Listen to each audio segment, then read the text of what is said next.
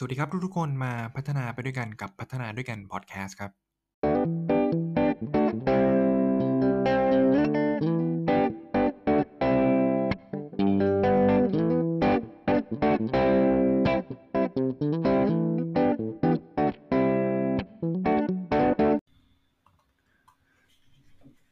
ฮัลโหล สวัสดีครับ ก็ขอต้อนรับทุกท่านเข้าสู่นะครับ พัฒนาด้วยกันพอดแคสต์ครับ นี่เป็น episode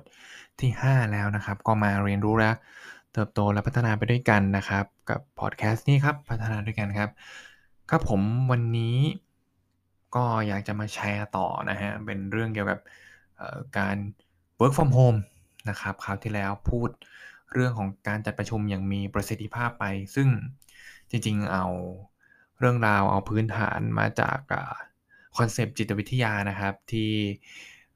นำมาพัฒนาเป็นเครื่องมือ psychometric test ชื่อ Emergenetics นะฮะเขาก็ดีไซน์ออกมาเป็นวิธีการประชุมอย่างที่ให้มีประสิทธิภาพทำอย่างไรนะฮะ ก็ไปฟังย้อนหลังกันได้นะครับ ใช้ได้ทั้งออนไลน์และออฟไลน์นะฮะ แต่ว่าการคุยแบบ virtual meeting เนี่ย การประชุมแบบออนไลน์เนี่ย มันคงจะต้องมี tips หรือมีเทคนิคเพิ่มมากขึ้นนะครับ ก็แน่นอนครับวันนี้อยากจะมาแชร์ต่อ เพื่อเสริมจากคราวที่แล้วต่อไปนะฮะว่า เฮ้ยเออพอ คุณจะต้องทำงานระยะไกลหรือทำงานที่บ้านเยอะๆกันขึ้นแล้วเนี่ยเฮ้ยเราจะไปประชุมยังไงให้มีประสิทธิภาพนะครับ ก็วันนี้จะมาบอกเล่านะฮะก็อันแรกก่อนเลยเนี่ยอยากจะเล่าเรื่องของการเตรียมตัวการเซตอัพที่คราวที่แล้วอาจจะเป็นเรื่องของการเตรียมตัวที่เป็นเรื่องของ pre document pre work ที่จะให้อ่านกันก่อน คุณควรจะ engage คน คุณคุณควรจะระบุคนให้ได้นะครับว่าคนไหนที่เข้าประชุมแล้วเขาได้มา contribu นะคนไหนที่ไม่ได้เข้าประชุม เข้ามาแล้วไม่ได้ contribu อะไรคือ ก็ไม่ต้องไปชวนเขานะครับ ก็เราคุณจะรู้ได้ยังไง ก็ต้องดูจาก objective ดูจาก purpose ของการประชุมนั้น ที่นี่ครับกลับมาพอเลยเถิดหลังจากเรื่องนั้นไปละ การ set up การประชุมออนไลน์มันมีอะไร เราจะมี checklist ยังไงนะครับ ก็คิดว่าอันเนี้ยน่าจะช่วยและมีประโยชน์กับหลาย ๆ คน ไปดู 5 checklist กันนะครับ 5 checklist กันที่คุณ check up ได้ จริง ๆ การประชุมออนไลน์ก็แน่นอนฮะ มันก็ต้องไปโฟกัสที่เรื่องของเครื่องไม้เครื่องมือตัว equipment ตัวอุปกรณ์ที่เราจะใช้ใช่ไหมฮะ ก็มี 5 tips นะครับ 5 ข้อนะครับผมก็ค่อยๆ เล่าให้ฟังนะครับ ข้อแรกก็คืออการประชุมออนไลน์แน่นอนเนอะมันเป็นออนไลน์เนี่ยคุณก็ใช้คอมพิวเตอร์เนี่ยนะครับ ซึ่งจริงๆแล้วมันก็ดีกว่าโทรศัพท์เนอะก็อันทิปข้อแรกเนี่ยก็ปิดพวกเบราว์เซอร์ต่างๆนะฮะ ถ้าไม่จำเป็นเนี่ยควรปิดไป ซึ่งมันมีบทเรียนยังไงนะครับ ผมก็จะแชร์เป็น2เคสให้ฟังอันแรกเนี่ย คือมันทำให้อินเทอร์เน็ต workload เนี่ย มันช้าครับ เพราะว่าการที่คุณเปิดพวกหลาย ๆ หน้าหลาย ๆ เพจไว้เนี่ย แน่นอนครับ มันไปดึง bandwidth อินเทอร์เน็ต Wi-Fi ที่บ้านคุณ นะครับ อันนี้ประเด็นที่ 1 ประเด็นที่ 2 คือบางทีเรา share screen ไปครับ ปรากฏว่าเรากดผิดๆถูกๆหรือเราแชร์ไปเนี่ยมันมีเรื่องส่วนตัวมี Facebook นะครับ มันมีอะไรอะไลน์มันมีอะไรก็ตามที่มันไปรบกวนมันไป distract นะฮะผู้ชมที่เขาเห็นสกรีนของคุณนะครับผมมันก็ดูไม่มืออาชีพ แล้วก็บางทีก็เออมันเรื่องส่วนตัวของคุณเนาะนี่ก็คือทิปข้อที่1นะฮะ checklist ข้อที่1นะครับ ปิดหน้าต่างที่คุณไม่ได้ใช้ อันที่2ครับก็คืออีเมลเนี่ยควรปิดซะเพราะบางทีมันมาแจ้งเตือนแจ้งเตือนเนี่ยคุณก็ไม่โฟกัสนะครับนี่คือทิปข้อที่2ทิปข้อที่3ครับแน่นอนคุณควรจะมีเวลานะล่วงหน้าก่อนเข้าประชุมเขานัดประชุมบ่าย2คุณควรจะเตรียมตัวตั้งแต่บ่ายโมงสี่สิบห้าโดยประมาณบ่ายโมงห้าสิบบ่ายโมงสี่สิบห้านะครับหรือว่าอย่างแย่ก็บ่ายโมงห้าสิบห้าก็ยังดีมาเช็คเข้าเช็คของของคุณนะครับ ไม่ใช่โอ้โหนัดกันบ่ายสองคุณเข้ามาบ่ายสองเป๊ะกะเวลาเป๊ะนะฮะ ซึ่งมันก็สะท้อนไปถึงอะไรครับ บางทีหลาย ๆ องค์กรหลาย ๆ ทีมนัดประชุมกันนะพอเป็นออนไลน์ใช่ไหมคุณไม่ต้องเดินทางใช่ไหมฮะไปนัดบ่ายโมงถึงบ่ายสองแล้วนัดประชุมต่อบ่ายสองถึงบ่ายสามนัดประชุมต่อบ่ายสามถึงบ่ายห้าเนี่ยเอาจริง ๆ แล้วการประชุมแบบนี้ไม่ได้ช่วยให้เพิ่มประสิทธิภาพแต่อย่างใดนะครับ ลองไปสังเกตดูกันเองแล้วกันเนาะทิปข้อที่4ครับเช็คลิสต์ข้อที่4ครับก็แน่นอนฮะเตรียมเรื่องของกล้องของคุณนะครับผมกล้องของคุณ กล้องคุณยังใช้ได้ไหมไม่ใช่ประชุมไปนะฮะโอ้โหผมบางทีคุยกันนะฮะมานั่งถามเฮ้ยคุณเห็นผมหรือเปล่า คุณนะอีกอีกอันนึงอันที่จริงแล้วก็คือเรื่องของไมค์นะให้ยคุณเห็นผมหรือเปล่าคุณได้ยินผมหรือเปล่าเสียเวลาไปสิบห้านาทีนะครับ นัดคุยกันประมาณสี่สิบห้านาทีหนึ่งในสามของเวลาหายไปละนะครับผมเพราะฉะนั้นคุณควรจะเช็คเรื่องเนี้ยตลอดเวลาแล้วก็สุดท้ายครับข้อที่ 5 ครับ เรื่องของ share screen นะครับคุณควรจะฝึกใช้แอปพลิเคชันต่างๆ ให้เป็น โดยเฉพาะคุณคุยกับลูกค้าเนี่ยคุณต้องคุยกับผู้ใหญ่เนี่ยคุณต้องกดแชร์เนี่ยไม่ใช่คุณมานั่งฝึกมานั่งถามนะเห็นหรือไม่ครับมาติดหรือยังอะไรเงี้ยนะไม่มืออาชีพและเสียเวลานะครับทวนอีกครั้งหนึ่ง5 checklist นะเอาไปใช้ได้เลย 1. ปิดเบราว์เซอร์ที่ไม่ได้ใช้ครับ 2. ปิดการแจ้งเตือนพวก notification อีเมลหรือ Line อะไรต่างๆเนี่ยสไปประชุมก่อนเวลานะครับ ถึงแม้มันจะเป็นออนไลน์ไม่ใช่ physical แต่ว่าคุณควรจะมีเวลาเตรียมตัว เพื่อที่จะ set up camera ไมค์นะครับ แล้วก็สุดท้ายก็คือเรื่องของการใช้แอปพลิเคชัน share screen ครับ ทีนี้มันมีอีกหนึ่งประเด็นที่สำคัญครับ เรื่องของกล้องนะฮะเรื่องของคาเมราต่อเนื่องมาทำไมครับทำไมเราถึงต้องอเปิดกล้องเนะเวลาประชุมงาน เวลาคุยงานออนไลน์เนี่ย ก็จริงๆแล้วนะครับ ในฐานะที่ผมก็เป็นหนึ่งในคนที่ ต้องทำคลาสออนไลน์นะครับ สอนออนไลน์จัดประชุมออนไลน์บ่อย พอสมควรเลย แล้วก็ทำงานระยะไกลมาหลายปีแล้วเนี่ย มันมันเหนื่อยน้อยลงนะฮะกับการที่เราเป็นวิทยากร เราเป็นเทรนเนอร์หรือเราเป็นคนพูดคนฟังเนี่ยนะครับผมการเห็นหน้าการเห็นที่หน้าท่าทางของผู้ที่อยู่ปลายทางมันช่วยให้เราเหนื่อยน้อยลง เพราะเราคาดเดาได้ว่าเขารู้สึกหรือเขาตอบสนองเราอย่างไรต่อ ผมก็เลยไปนะครับพบมานะฮะว่า มีหกเหตุผลหลักๆนะฮะที่คุณควรจะเปิดกล้องระหว่างคุณประชุมออนไลน์อ่ามันเป็นอย่างไรนะครับ อันนี้ก็มาจาก GoToMeeting นะครับ ก็เป็นหนึ่งในแอปพลิเคชันการประชุมออนไลน์ ที่คล้ายๆ Zoom นะฮะ ก็ลองไปซื้อไปดาวน์โหลดฟรีทริอัลดูได้นะครับ ทีนี้เขาให้6เหตุผลที่ผมคิดว่าน่าสนใจ ก็อันแรกครับ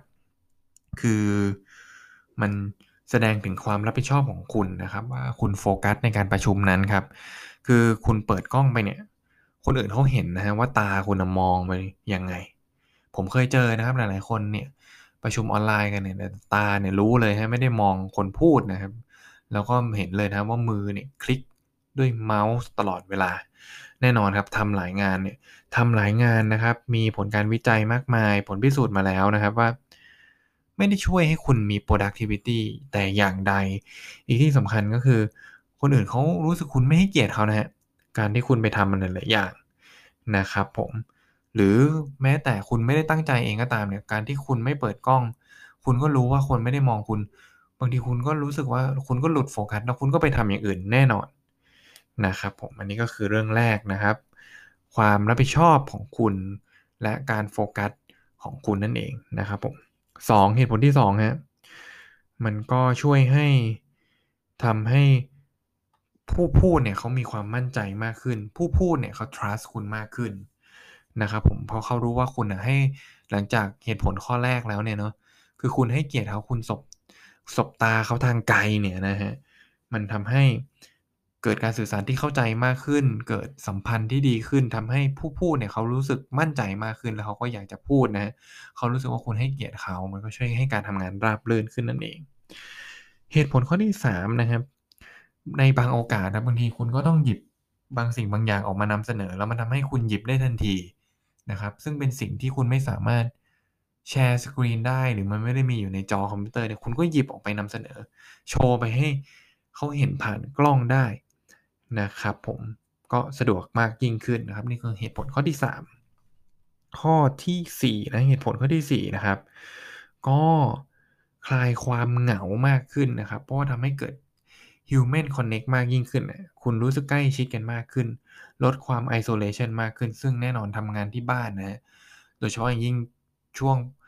ภาวะโควิดอย่างเงี้ยคือแบบมันไปไหนก็ลำบากใช่ไหมฮะ เจอกันก็ลำบาก มันก็รู้สึกแบบเหงาโดดเดี่ยวมากยิ่งขึ้นกัน ประชุมออนไลน์คุยกันได้สบตากันเนี่ยมันก็ให้รู้สึกดีมากยิ่งขึ้นนะครับผม แล้วก็เหตุผลที่ 5 ครับ ก็เข้าใจนะสิ่งที่ผู้ส่งสารเนี่ยเขาส่งสารออกมามากยิ่งขึ้น เพราะว่ามันเห็น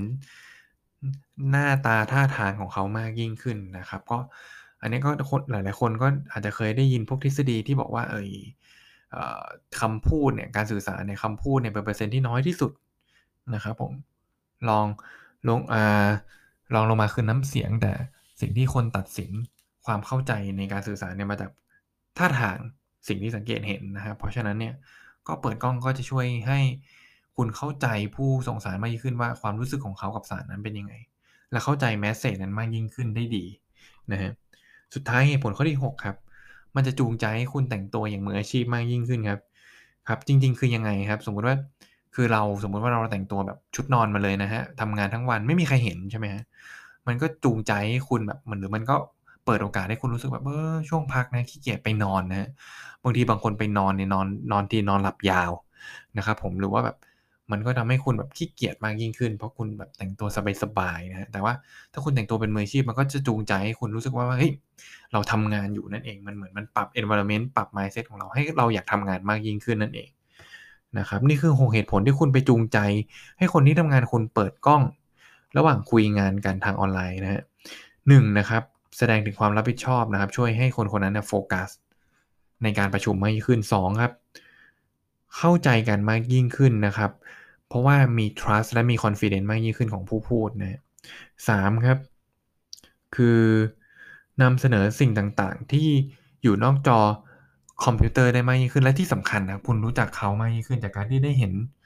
แบ็กกราวบ้านของเขา บางคนเขาไม่ได้พร้อมนะฮะบ้านเขาไม่ได้พร้อมไม่ได้เอื้อ